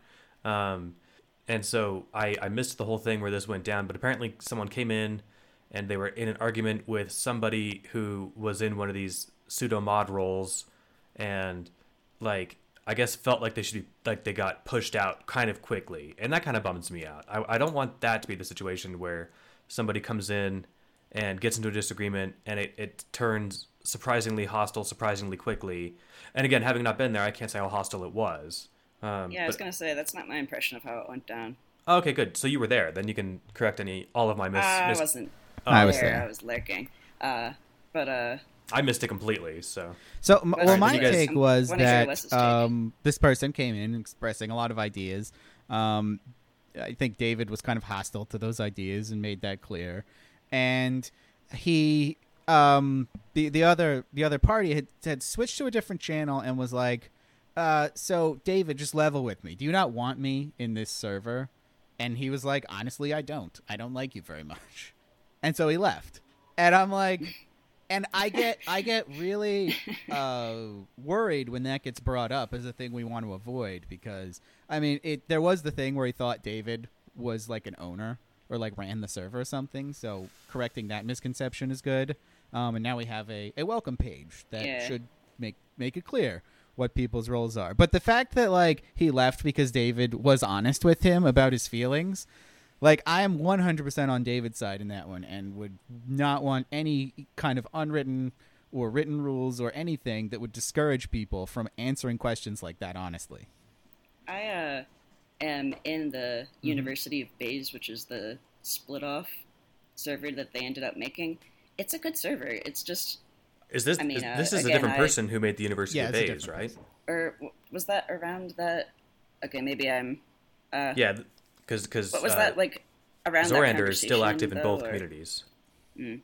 Um, Then but yeah, actually, maybe I'm misunderstanding how that went down because uh, I was under the impression that somebody was trying to add. Yeah, that was Like, Zor- Zorander wanted to add a channels and mental health channel and talked about it for like 2 weeks. And we wouldn't add one because we're like, well, just start talking about mental health. And if lots of people talk about mental health, we'll add a channel for it. And he was like, no, add it now. Uh, because because that will that people won't feel comfortable talking about mental health if there's not a specific channel for it. And we're like, oh, but that's look, we don't. And and also he was like kind of new, and I, I I personally was uncomfortable people coming in and being like, we need this channel, let's make this channel, because I'm like, oh, then we'll just get we have a lot of channels and we'll just get endless channel clutter. We have a lot of channels. Yeah, I think it worked out for the best that University of Bayes is its own thing because it is different. I mean, I don't know really if there's a unifying topic of Bayesian conspiracy uh, as a whole, but like kind of the subjects that we talk about on the podcast and then the stuff that your guys' separate podcasts have brought up as well Mind Killers, uh, Methods of Rationality. So there's like kind of already built in topics and a listener group that has a certain set of interests and this was kind of it turned out to be like here's a um, place where I guess yeah we can talk about mental health and self help and growth and that's cool too. I just like Ye- it kind of being its own thing because that Yeah, I think- select for audiences. totally. And I, I on that one, so that was different than the other incident where somebody came on and was got the impression that they were being told like that I don't want you here by somebody that they thought ran the place. Oh, was an Um, authority figure. yeah so, so this one was different um like I, I totally get the the um the inclination to not have someone jump in as a new person and said, "Hey, you know what we need is these new channels," and trying to you know get that channel bloat going. I, I'm sympathetic to that. I was I was surprised at the pushback, um, and I you know I didn't just jump in and do stuff just because I figured I'd let it sort itself out, and it did. And frankly, if I had uh, just made a mental health channel, Xander may not Yeah. have broken off and done the University of Bayes, which is super awesome. Uh, they have like it seems like daily recorded lectures on various subjects, and It's a, Um, like we can link to it. It's actually a really cool place. It's just it's a different like subject matter, but for people that are interested in, and I, I am in self helpy, Yeah. growthy, learningy things. Yeah, it's more of a coordinated effort to do a couple of things than it is just like a place to hang out. And I and I think I'm fine with the Bayesian Conspiracy Discord being just a place to hang out. Um, so, like I said, the, the only part that I'm sympathetic to was the fact that a new person wanted to jump on and make new, and ask for new channels. That said, I was surprised at the pushback because you know mental health is is a is a uh, a topic that is oft discussed in the rationalist community, and that we have a lot of insight and uh, you know practiced um, techniques for. And the idea and of like if you look at the Slate Star Codex uh, user polls, there's a lot of overlap between specific mental illnesses and the rationalist community. Autism being one. Exactly. So we're disproportionately represented in, in the uh, the mental health uh, category, and so the idea that like people didn't want that, I found surprising. And I'm sympathetic to the argument of like, well, I don't want to just start spewing stuff and clogging up the general chat because then things get lost in general too. Yeah. Um, I you know, think it's part part of general wants to talk about last night's episode of whatever, and the other part is trying to talk about uh, depression or something. Then it gets then it gets kind of cl- clogged up and confused in there, and having a, a space for that I think made a lot of sense. But you know that, that seems like I think that one mostly went down fine. It was it was mainly I was just surprised at sort of like the the vitriol maybe of like the, the intense pushback of like I don't want this. I thought that was I think that was surprising, but it- mostly you know in response didn't- to the way it, didn't end that up it too was bad. being requested. Uh, not what it was, but more the like Yeah. insistence. Yeah. So that they were talking about And it for so- days. yeah. Uh, I, I I only caught the tail end of it, so I, I wasn't there for the Mhm. whole thing. So I, I, I can't really comment to the rest of the whole incident. Yeah, I just I just lurk and skim. I don't know what the hell's going on. I mean, like, actually, um, Steven, when you were saying I didn't want to just jump in and make that channel because someone requested it, like, I feel like because I am quote unquote an authority figure or like as like one of the co-hosts of the podcast, I almost don't want to touch the Discord. Like, I'm I'm worried about abusing power. Or being seen as like a, I don't know. I get very uncomfortable when if anyone ever kind of like tries to treat me as an authority figure. Uh, I don't like attention. I don't like people looking at me as like a role model because no. You, Uh, you've got to just relish in your power. I think I had, uh, and you know, like I like it being a, like I said, a, ver- a fairly mod-free zone or moderation-free zone. Like Yeah. I had, I had one. This was probably six months ago. It was also just like a bad week for me, and then there's some something stupid kicked it off, and I had like one half hour of like. I think this is right around when, when I, I maybe I added it right after this. The old man yells at clouds emoji, and there, there were like there were like four meme channels. There were like five Yeah. other ones, and there were like two not safe for work meme channels. And I was like, I know we have minors on this channel on this Discord. Like this is fucking stupid. What the hell is this? It's like I, le- I left for like two days, and I come back and everything's all s- you know. I'm like. It, I could just, you know, using the garden analogy, I just came in after like a weekend off, and like I see a bunch of shit, and like without even talking to people, I'd start ripping things up, and I, I, I didn't, I didn't rampage too hard. I think I deleted like three channels and then added one of them back or beams off something. my lawn. Right. Yeah. Yeah. Old man yells at clouds. Yeah. Get off my lawn. But this isn't my lawn. This is everybody's. And I, um, you know, I, I think to bring it back more to the like the the broad like how does one conduct oneself. Um, I, I think we do it just about perfectly. Like. Or just about ideally for my tastes, which is all that really matters because it's the community that you know is for this show.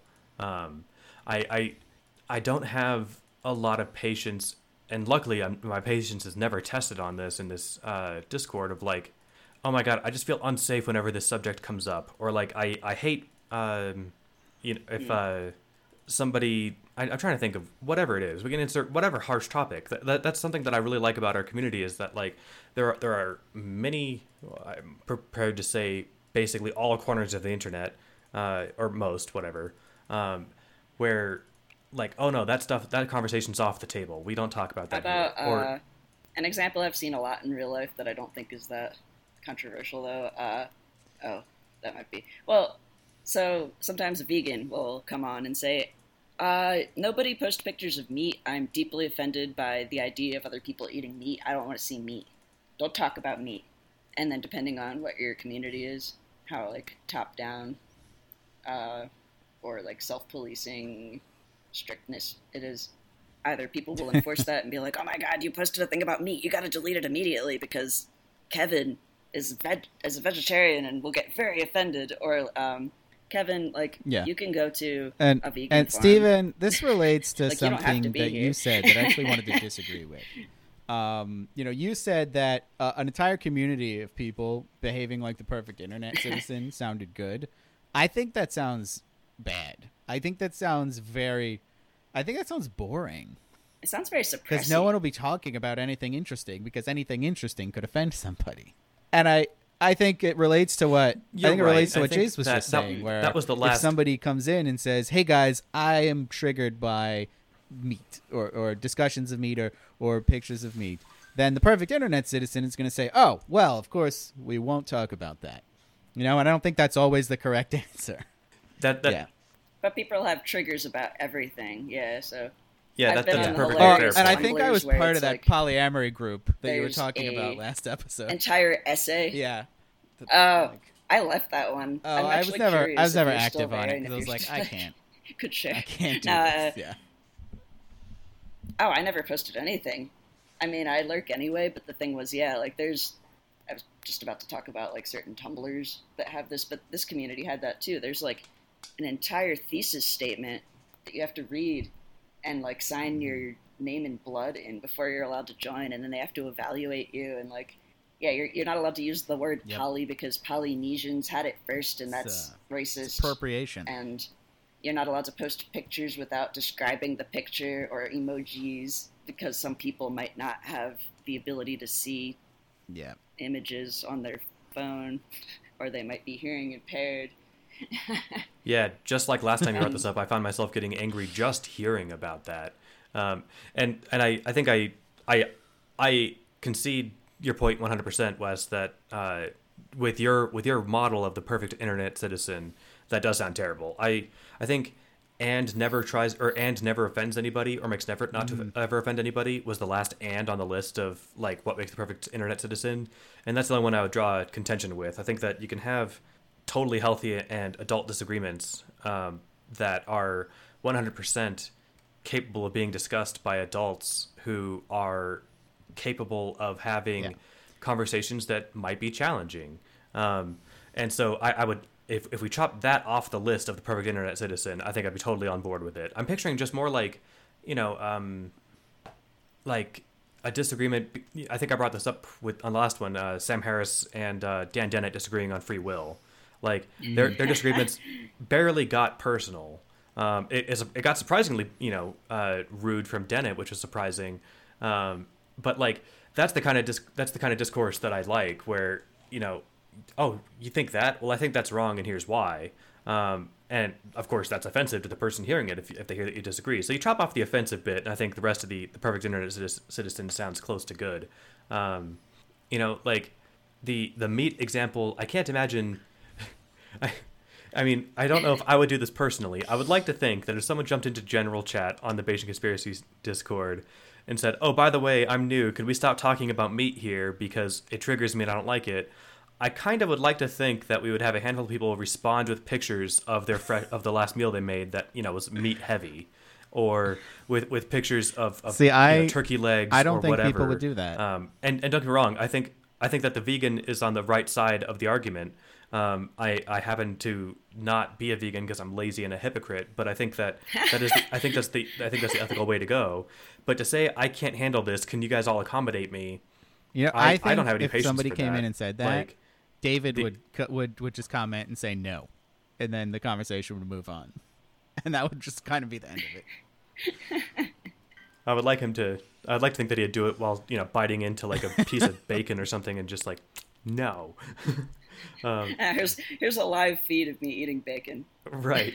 Because yeah, my I response. No, and uh, th- that's what I would want to happen. I, I, I can't imagine trying to make this you know a, a safe, happy wait, which, place for everybody. thing would you want to have happen? The the people being jerks about it, or that like just David saying no. I I think I'm more in favor of David saying no in the conversation. Moving on. Yeah. I don't like. I think the other thing is actually people being dicks about it. I think if someone did come in and they say like, "Hey, I actually like am triggered by pictures of meat to the point that I have such empathy for animals that I'll have a panic attack." Like I've I have a friend who is like this. They are a VSP, probably a very sensitive person, which is a real psychiatric thing. I think we have one or Uh, two of those on the different levels of Discord. sensitivity that they're kind of born with. Yeah, probably. Uh, would not be surprised.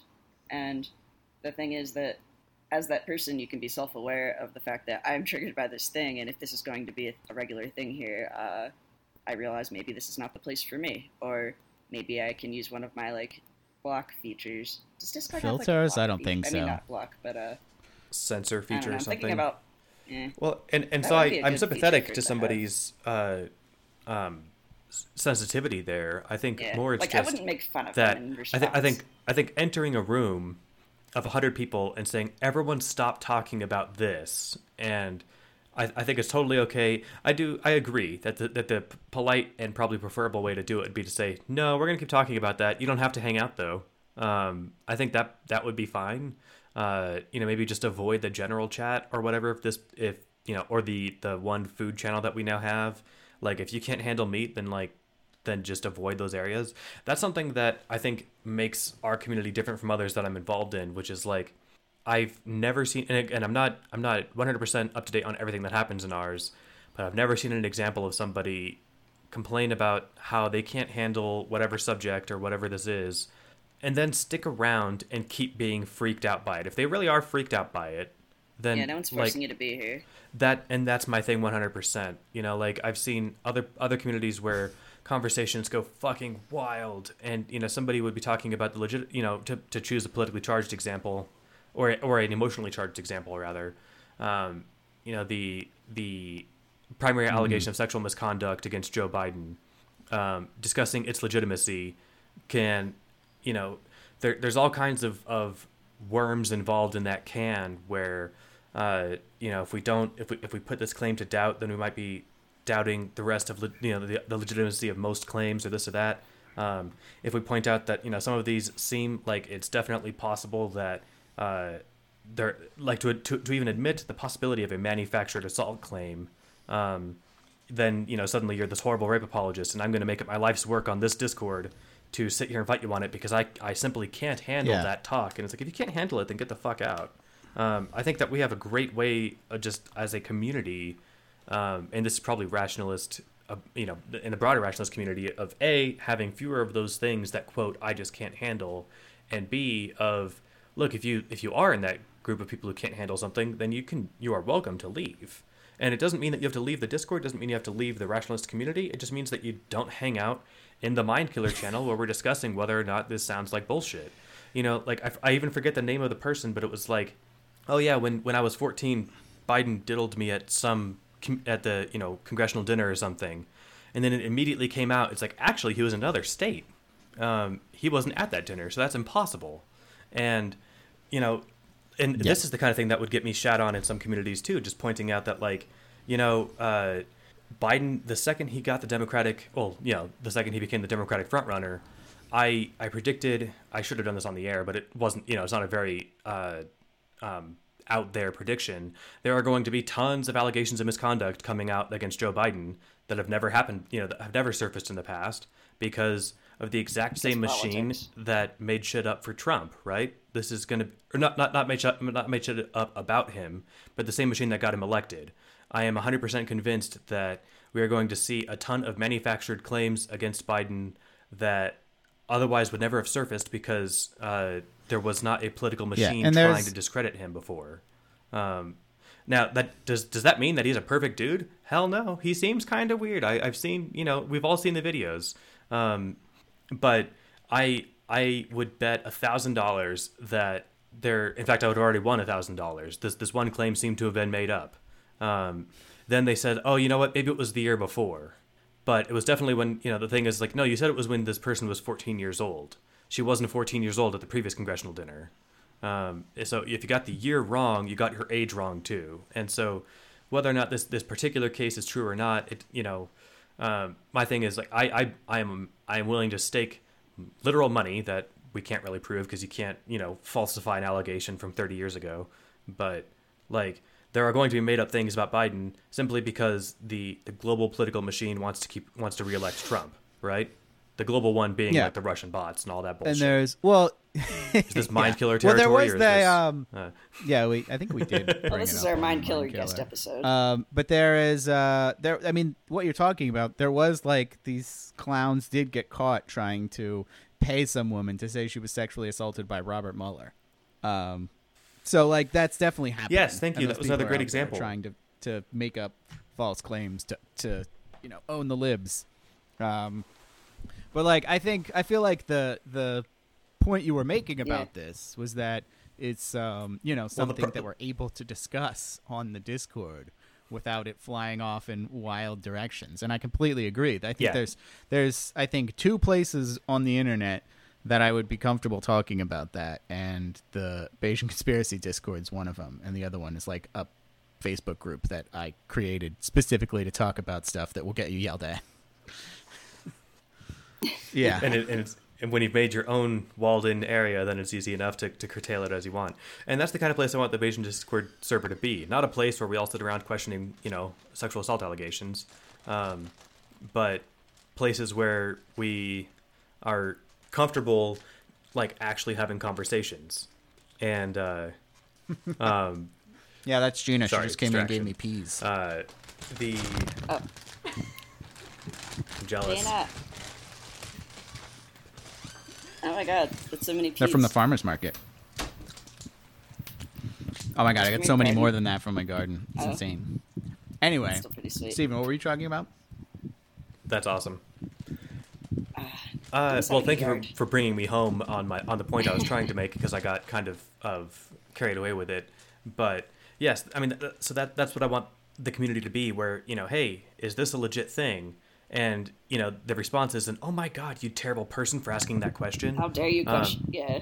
what whatever question it is, uh, you know, like, um, I mean, I'm trying to think of something that isn't so, you know, horrible as an assault allegation, but you know, like the, I'm trying to think, you know, other things. We've got a we've got a COVID channel that I think there's a lot of value in talking about because uh, there's a lot of Well, I think it's uh, you'd be that. able to talk about um, Um, on the server. you You, wouldn't j- be able to talk about in other places. The question of like, what uh, are these? You know, the George Floyd protests worth it in terms of COVID infection? You know, like what's the cost benefit there? Yeah, and I mean, it, Yeah, so the game theory? whichever way you come down on that question, um, the the person who asks it isn't going to be crucified, and that that's what I like is that this is a community where uh, people are capable of bringing up things that are politically salient or emotionally salient, and everyone can have a conversation about it. I I wouldn't want it any other way. Um, I think that I think it really. Uh, oh, uh, you weren't finished. oh, I was just gonna say that I think that you know the only um, well I go ahead.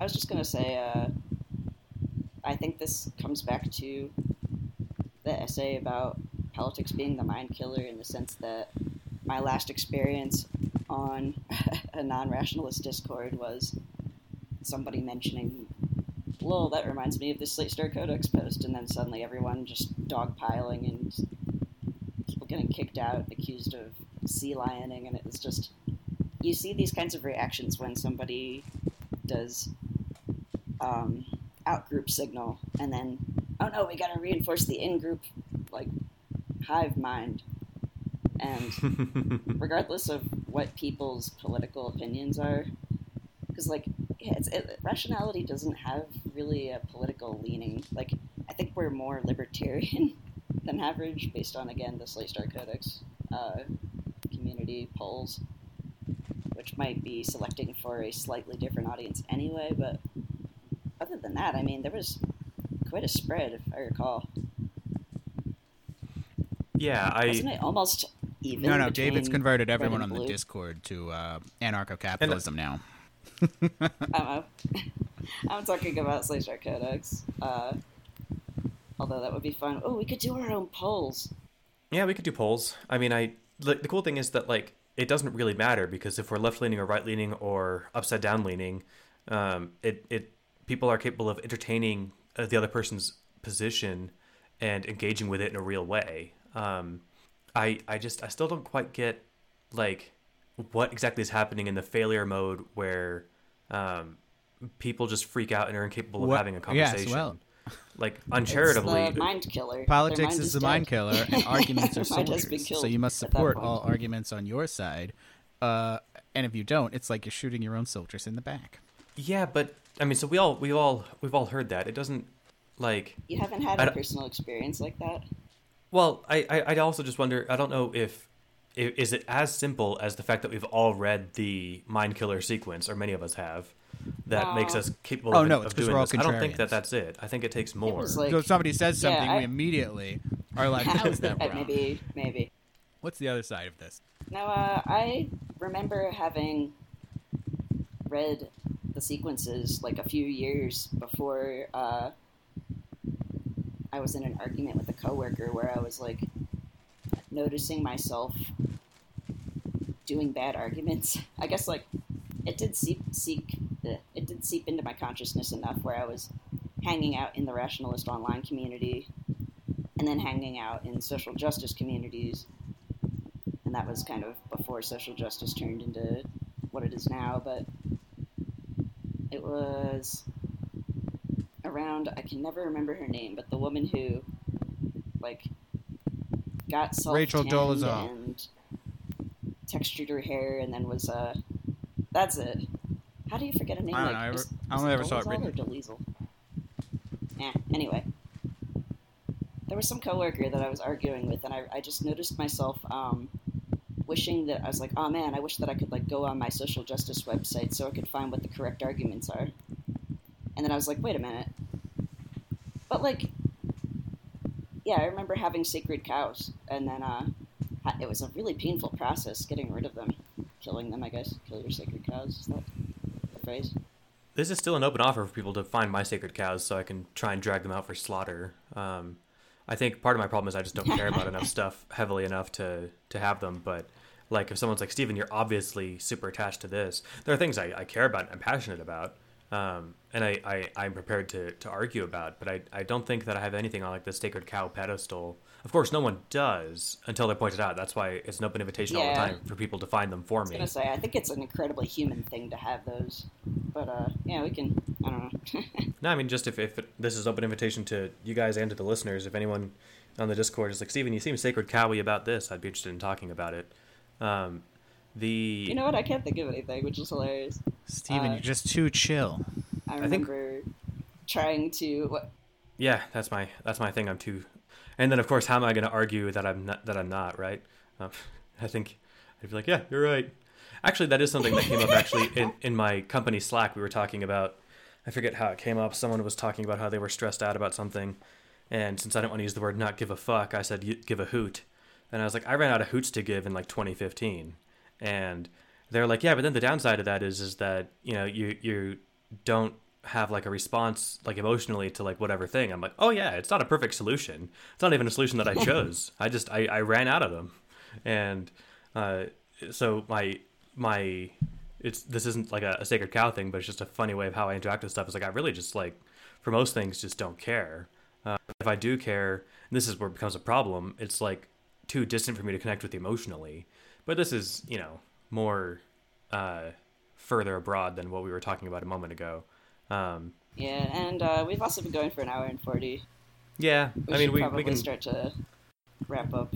yeah just about. I, I felt like there was more ground to cover here that I I'm gonna regret not getting to. But you know what? Well, That's why we come back in a couple niceness. weeks. We talked about the police. Uh, was there? I think we were going to talk about rationalist life hacks or whatever, but um, we can save that. Yeah, well, there's well- individual topics that I wanted to do whole episodes on, uh, like career hacks, for example. Yeah, that sounds valuable, and the kind of thing that we won't be able to shove in the last ten minutes here. Um, there was a thing, and I think this is what Eneasz was talking about because he sent us some notes since he couldn't make it today. Um, one of the it was a comment on one of the Discord norms that tone matters because someone's tone is a signal of how willing they are to engage or to respond to arguments.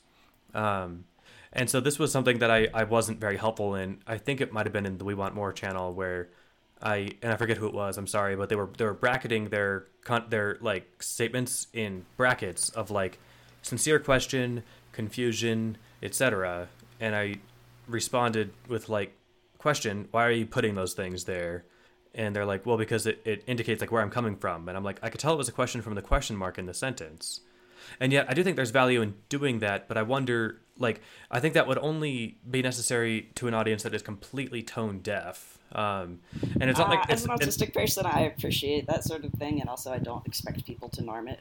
Well, I think for me, like if if somebody isn't coming to the tape coming to the conversation with a mentality of like I'm willing to engage this or something, like no one's going to use the bracket sacred cow and then say something or like I will yell at you if you disagree with me and then make their statement. Um, so like I feel like they're almost in in our small Just gonna just gonna bracket my comment. uh, totally unreasonable. But I'm, I'm curious. Uh, no, the the idea the the idea of them was they were supposed to be like the Elcor from Mass Effect, who don't have any way, who kind of speak in a monotone, so they don't have any way of expressing emotion. So they're supposed to be emotional. They were supposed to be like happy or like confused, or um, you know, you could put something like good natured joke or something like that. So I think they have value there. They're definitely not something you could norm because it makes the conversation way too burdensome. You have to type like twice as much. I said we should use emojis for that, and everyone was like, "No, but emojis could be misinterpreted." I'm like, "Yeah, but they're way easier." I, I, I also use my uh, emoji shortcuts heavily. I, I would be willing to stake without counting that m- more than two thirds of my comments on Discord have an emoji attached to them. And because I Eneasz feel like brought that's up last episode emotion. the idea that um, it- uh, there was a the Slate Star Codex post friendship is counter signaling, where some people will just like make fun of each other and tease each other as a way of expressing affection. Um, and emojis are very helpful with that. You know, you call someone an asshole but put a heart at the end of it, you can tell what what they're saying. And I, I did that with somebody. Uh, I did the exact. I didn't. I didn't use the word asshole, but they had said, I, I think I'm being uncharitable to this piece of media. And I said, I, and I, I pulled out the quote and I said, being uncharitable to this piece of media, isn't that on brand for you? Oh, here's something that we can talk about that's mind killer that I just noticed. Oh wait, no, yours is different. Sorry, you've got the no snitch tattoo, um, Correct. and uh, from Methods of Rationality. It's I such a good tattoo. I thought this was related because I saw a. Uh, I, I'm not on Twitter, thank God. Um, well, really, thank me for the foresight of knowing that that's not good for me. Um, or Facebook, by the way. I saw a Facebook post because I, I, I have an account, but I haven't opened it since we closed, you know, the LessWrong meetups because that was the only reason I got on for five minutes a month was to set up the monthly meetup. Um, but someone showed me a thread on a friend's account that went fucking hog wild with people like this. This is exactly what I don't want it to turn into. They had posted a the the response from like J.K. Rowling about Oh, yeah. their perceived transphobia, and let let's be fair, probably partially legitimate claims of you know, look, I feel like you're not being uh, fully woke on this, J.K. Rowling. What the hell? And so she apparently wrote some apology that I didn't read in all of its essence because I don't really care. Um, and the the comments in there, those went like I think within five or six mi- five or six posts went straight to Nazis and uh, you know uh, all that bullshit. Um, the so anyway, the reason I brought that up with your snitch tattoo was I I saw somewhere on Reddit apparently some uh, tattoo artists are willing to like over whatever you call it over tattoo Harry Potter tattoos for free because now people now people don't like the Harry Potter tattoos because No, you know, just get a big 20 red years ago X when these books it. came Wait, I could get so a free be cool like tattoo. me. Like, that's right. just don't get a Yeah, Nazi do that. tattoo with a big red X through it. Uh, that was a reference to the person that got stabbed. Yeah, in Washington during God, the Oh, yeah. wasn't he campaigning for like, Bernie? oh, a Nazi. Let's go Yeah. punch him.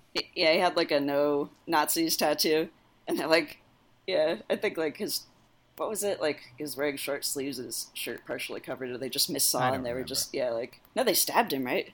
Yeah, and that that's why I'm a big fan of not being violent towards people you disagree with because sometimes people you disagree with aren't people people.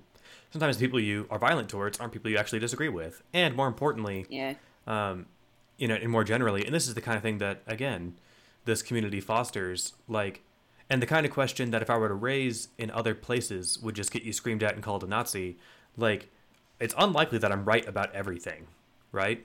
And so there, there's, it's unlikely that I'm wrong about my stance on Nazis or something. but to not be willing to entertain disagreement, I think, is just like a, a failure mode of a community that is at all trying to quote be less wrong. Um, you know, if it's a Discord about movies or something, then whatever. Let, you know, leave leave your politics out of it. Let's talk about how weird Colors from the Sky was. Um, that Nick Cage movie. Oh, was that before we started recording? I watched a movie last night called Colors from the Uh. Sky. It came out in 2019 with Nicolas Cage. It's based on an H.P. Lovecraft story, and I, I don't think I've seen a Lovecraft movie. The closest I've come to Lovecraft is playing Bloodborne, and this movie is fucking weird.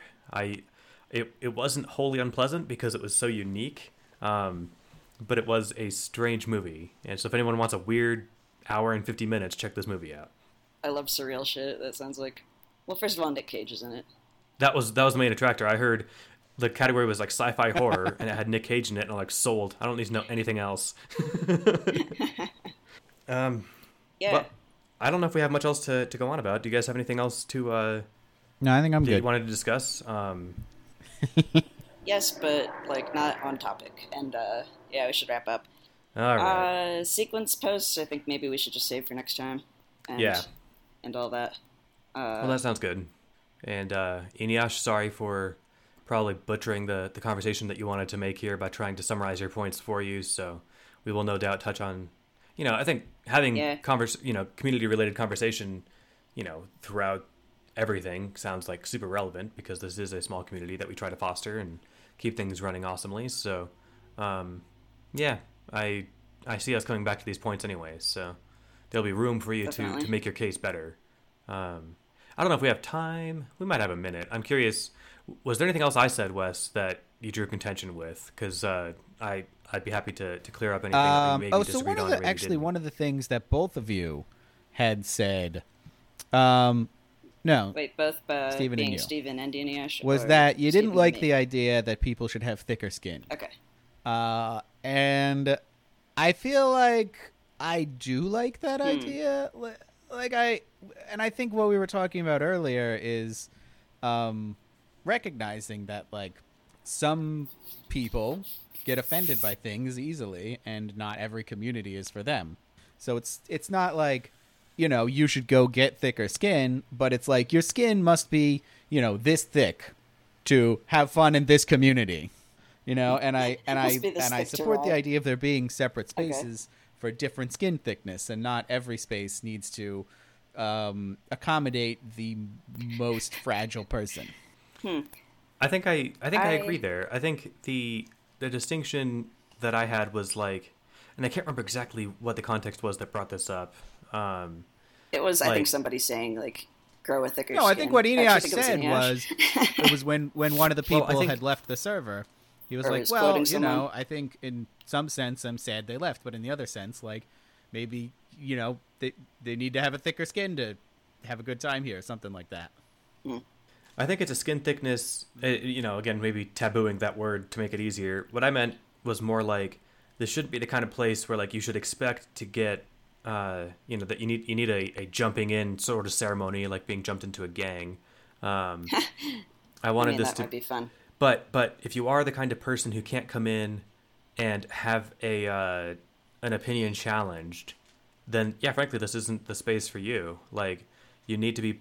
It needs to be possible that you're wrong, and need to be willing to entertain that idea seriously. And if you if you find that too emotionally painful, this just isn't the space for you. I'm on board with that. Um, I maybe I'm walking back on everything I said too easily. Maybe I just didn't phrase it clearly enough the first time. But what what's your take, Jace? Yeah, I like. Let's see. Talking about Tumblr earlier and the community norm of like SJW spaces having these essays that you have to sign in blood and so forth. I swear to God, this No, I know thing. what you're talking Uh, about. maybe not the blood, but yeah, I think people have probably seen these. Um, I saw like a counter movement that was around for a bit until uh, basically I think Yahoo bought Tumblr and then all other things went to shit and they started just banning people for no reason. Before that happened, though, um, there was kind of a counter movement where people were explicitly stating in their blog, uh, "This is not a safe space. I do not tag triggers. This is my blog, uh, and I am going to run it the way I see fit. And you have the choice to leave or to block me if I offend you. Uh, and then they were still getting people that were like, "Excuse me, uh, this is a fat phobic comment, and I take this like I, I take offense to this, or you know, uh, this, this seems really ableist. You can't say stupid because that uh, you know denigrates people with low IQ." Uh, and the person will have to just kind of point to the top of their blog and be like, "Sorry, I'm not your safe space. There are other places that are your safe space that you can go hang out in." Yeah, that's there the are other blogs that are perfectly willing to like be told what triggers they need to tag by their viewers this is not one of those places i just don't have the emotional bandwidth to do this i'm not being paid to run this blog et etc etc um, and i think uh, it's my very long-winded way of saying i think i agree uh, after kind Yeah, of I mean- I think like i said picked picked a position like stuck my I think stick there's in the also a big and then, difference like, between saying, people respond you know this isn't your safe space. We're not giving trigger warnings. Um, we're not necessarily using all the current, uh, you know, social justice approved wording for everything, and being like, oh, we're also we're going to express bigotry on this in this piece, you know. So like, if somebody Yeah. Mm-hmm. Yeah, I, I like the don't be a dick as a general rule. Yeah, I and like, you know that that's the I, the I think actually my wife got the mug from somewhere, and it's just perfect because "don't be a dick" is a phrase I like a lot. Um, I saw Phil Plait give his talk at one of the uh, James Randi Amazing Meetings in like 2011 or 12. I remember the- that. The title of the talk was "Don't be a dick," and it was surprisingly controversial for some reason. And uh, I think what because about my free speech? well, I think I think skeptics also enjoy the fight of like, no, you're being a fucking idiot, and uh, what what they don't realize, and that's the point he was making, was like that's not how you win hearts and minds. Um, so like if you if you want this message to spread, you don't do it by getting Well, in someone's the- face and calling them an idiot. Um, And anyone who wants to can The find that. "don't be a dick" talk on YouTube, I think phrase makes me minutes. nervous for something you guys mentioned in the last episode, which is that if if the norm is "don't be a dick," then dick, the word "dick" becomes defined as whatever somebody doesn't like. Um, in the same way that that you know we can be violent It's toward Nazis, slope. ended up with everyone being Nazis. Um, saying "don't be a dick" just winds up with everyone being a dick that you don't like. Um, Yeah, but I think that when I said a general rule, maybe what I meant was more of like the guidelines, uh, where like being a dick is not going to be a bannable offense. It's just if somebody posts a picture of meat in response to the person saying like, "Hey, I don't like meat," instead of just saying like, "No, we don't do that here." They're just spamming pictures of bacon or whatever. Then like, I think that the community can kind of Yeah, I be could like, say- "Hey, you're being kind of a dick." yeah, I would say you- like no, don't sorry, we're not gonna intentionally do cause people distress. Yeah, that's what I mean by it, I guess. Yeah, and that, that sounds close. I mean, the, the other cool thing about you know worrying about sliding to the bottom of a slippery slope is like I feel like our community is capable of not doing that, and so you know when I say don't be a dick, it means like if someone says something that is wrong, you know, like I if if David was on and I said Like something about factually wrong. Exactly. Or, you know, at least very likely to be wrong, you know, because David's knowledgeable about a lot of things that I have no fucking clue in. So I'll come in and say something and he'd be like, actually, that's 100% wrong and here's why. That's not being a dick. If he said, See, but that distinction, I think, is that's not being a dick. conveyed when you Um, just say "don't be a dick," because in a lot of places, saying "well, that's 100 percent wrong," You're right. that is being a dick. Yeah, and and luckily, I think that we have the the shared norm of like we all want to be less wrong, trademark. Um, that like so if, if someone says that to me, I don't. I'm not offended. I'm I'm not even actually the the least bit like put on my you know my back step. I'm like, oh really? Like Wow, sounds I- like you have adequately please help me figure this out. Um, and and eh, I think uh, I'm trying to God, I keep find. wanting to make transgender jokes about this because Oh my God, literally really? one of the effects of testosterone is your skin thickens. I did Yeah, not and the that. opposite on estrogen. Yeah, there's a gender or sexually dimorphic skin thickness thing. and and like I, I think It's that's totally irrelevant to the conversation, but I keep kind of giggling about it in the back of Oh my no! head. So oh I no! Now, now, now, I'm probably gonna look this there up and as discover. no, it's hilarious. The metaphor of skin thickness is actually a super sexist thing. The like no, that's tell the that's where that came from. So I'm sure I think it'll be ruined forever. I think for me, it, it's um, I'm trying to put myself in the the place in my memory where I was when I talked about skin thickness. I can't remember what it was. I think having explained what we're both talking about, I think we agree, which is kind of what I, exactly where I expect this conversation to end up. Um, I I think that that's going to be the case with you know any not any with probably 85% of disagreements on the Discord um, about this sort of thing. I think there'll be uh, more agreement than disagreement when any confusions are resolved, and I think that's where this kind of Yeah. wound up. So. I think Um, often and generally uh, in life, when people disagree about something, it turns out to be the case that they're just misunderstanding each other. Uh, or, like, not like maybe 100%, but I think people can find common ground, like, way more often than they seem to think they can about even very, like, politically charged or emotionally charged topics. You Well, know, I mean, like, uh, And it depends on to- community norm too. I didn't mean to cut you off, but like the the you wouldn't have the room to even find where the disagreement lies in that dystopian server you were talking about, right? Because by Yeah, then you've been screamed down say, by the mob. I used to be like social justice aligned, and oh, I was going to actually use an abortion example, but I have an even more relevant one. Um, David, other David, and I, just the other day, uh, were just randomly talking about shit, and we got on the topic of pickup artists. and me of five years ago, or however long ago, wouldn't have even like I would have been like, no, pickup artists are bad and evil, and they should all die, or probably nothing that extreme.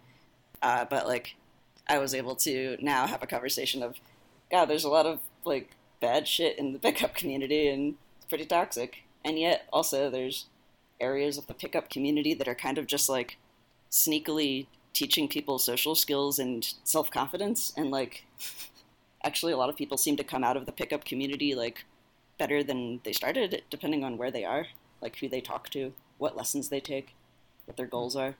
Not a position that I would have been willing to even consider uh, five or six or however many years ago. Well, and that's the cool thing about different, you know, societal and community norms is that you're more primed now than you were before to entertain an pick argument up. that I see what you otherwise did might there. not even be willing to pick up, right? Yeah. But I, oh man, I'll pretend that was on purpose. Um, I am I am happy that I managed to drag on the conversation for another twenty minutes, but I am mindful that everyone has schedules, so thanks for letting me keep this going for a little bit longer. Um, Yeah, I need to eat food. I have not eaten any food yet. Uh, it's too late in the day for that to be the case. So let's let's resolve that, and we can call it a day here. Um, yeah, we will save the uh, the um, sorry, what was I saying? The uh, I'm trying to I'm trying to open up point. my notes tab here. There it is. Um, we'll save the sequences for next episode, but we never don't have time to thank our patron. So thank you for uh, this week. Our patron that we are giving a special shout out today is Luke Hanks, who is a financial supporter of the podcast, which we really appreciate. What a good name, Luke Hanks. Sounds like Tom Hanks, so I know that Luke yeah, Hanks does. is a, and Luke is a good Skywalker. dude, It's just a good name right? and a good person. Exactly. So thanks for your support. You can find us on Patreon should you have the bandwidth to support us, and if you don't, that is totally fine, especially uh, during the financial hardships that the world is going through. This is this should be one of the first things you cut, um, and not to feel bad about cutting it. So, uh, but if you have spare cash around and you want to throw us a buck or two, we're super on board with that. And Yeah, and there's all the other things you can do, yep reviews which on I think I just are cut free. you off and you were about to say. Oh no, no, you're good. Because yeah, reviews on iTunes are free and take only a second. Um, all that stuff. Everyone knows how to podcast and how to what to do for to And spread come things join that the you like, so Discord. I won't talk you guys' ear off with it. I think we can wrap this up here. Oh yeah, there's a, then someone asked once. I think we got someone to write in. Uh, how do I join the Discord? There's a link to the Discord in every episode's show notes. So if you want to know what we're talking about and what makes our community super awesome, and that sounded sarcastic, but it wasn't. If I had emojis, you would have seen that. Um, then uh, yeah, do come do come by and see what see what all the hubbub is about. And uh, the link for that is in the show notes for the episode description. Indeed. And Wes, don't forget, uh, also co-hosts the Mind Killers. Uh, so do no, check that I show think that was it. Come listen to the Mind Killer. We talk about politics and get mind killed. It's surprisingly tame for what I was hoping for with that name, but maybe I'm just predisposed to not be uh, too freaked out by it. So, um, Yes. I'm curious guys, what other uh, people's thoughts would be. The one I made is like a logo. let's talk about that. I just have all these like images of, you know, like the people that they put on bathroom stalls, the generic person. But like, you know what? I'm, I'm starting to tank. No, no worries. We'll call it here. And uh, thanks but for I have listening. A, I have a mental image. Yeah. Uh, we love you guys. Uh, stay healthy. Uh, try to not get maced. We'll- Uh, unless you're trying to for political reasons. and then if you do get maced for political reasons on purpose, try not to cough on anybody or get coughed on. Yes. Bye. All right, everyone. Have fun. We'll see you next fortnight. Thanks again. Okay. Bye bye.